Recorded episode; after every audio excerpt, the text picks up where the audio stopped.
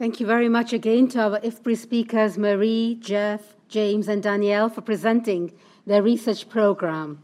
We have two discussants with us then today, and our first one is Ira Tenas. She is agriculture economist with the Food and Agriculture Global Practice at the World Bank Group, and we invite Ira to give her perspectives. Thank you very much. Um, well, thank you. I'm here to present some points of a 2017 uh, report, Food Systems for an Urbanizing World, that was um, led by a cross organizational team in the Agriculture Global Practice and FAO, including uh, James Tefft, who's here with us, um, Marketa Janasova, Ramzi Athajao, Anjali Morgan, and notably not me.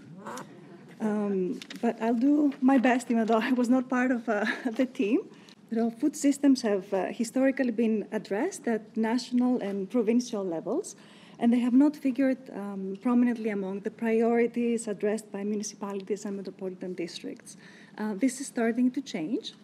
Interest in urban food systems and the increasing engagement of uh, cities in food issues are growing rapidly, due in large part to the admission of the significant role cities play in the urban food production and consumption paradigm. This report complements a growing body of international experience. It, um, it has identified three overlapping and rapidly evolving segments or channels of the food system. A modern channel, um, characterized by modernized wholesale and food safety systems, capital intensive food processing, integrated cold chains and food service firms, state of the art logistics, private branding, labeling and packaging, and modern retail and restaurants. An informal channel that caters to the urban poor through the use of informal food vendors and restaurants and a variety of formal and informal safety nets, and a traditional system featuring urban wholesale markets, open retail markets, and small independent family run retail stores.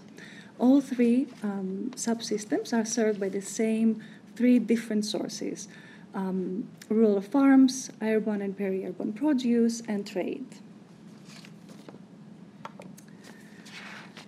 Now, for a long time, we have looked at the food systems uh, for producing sufficient quantity of food. Um, we're coming to realize four things uh, that food systems are one of the largest providers for employment um, for people in self and wage employment in both uh, off farm and off farm that we want food systems to produce um, food efficiently, minimizing negative environmental impacts and conserving scarce natural resources, that we want safe, diverse, and nutritious food with minimal food loss and waste, and we want affordable food that is accessible. Um, since, in fact, according to FAO's Food Insecurity Experience Scale survey, 50% of urban populations in the least developed countries are food insecure, compared with 43% in rural areas. These are the RANS uh, outcomes in the transform conceptual framework put forward by this report. Four interlinked goalposts for food systems to achieve. They are conditioned, however, by an enabling environment that includes transformative institutions to lead the process, particularly um, because food issues have been addressed as agriculture ministries and focused on rural production issues, uh, facilitating and progressive policies, open data, um, knowledge and evidence base, resources for effective public and private financing, multi stakeholder governance mechanisms, and capacity.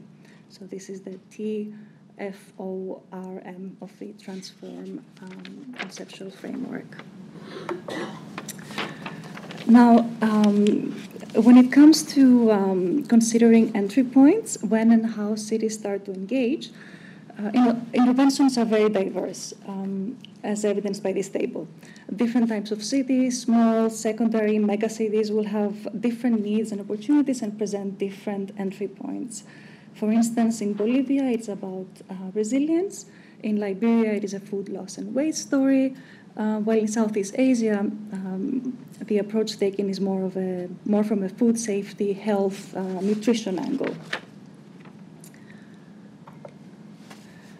Um, so, at this early stage um, in the development of urban uh, food programs, it will be important to maintain a certain degree of flexibility when responding to uh, potential requests for support and assistance.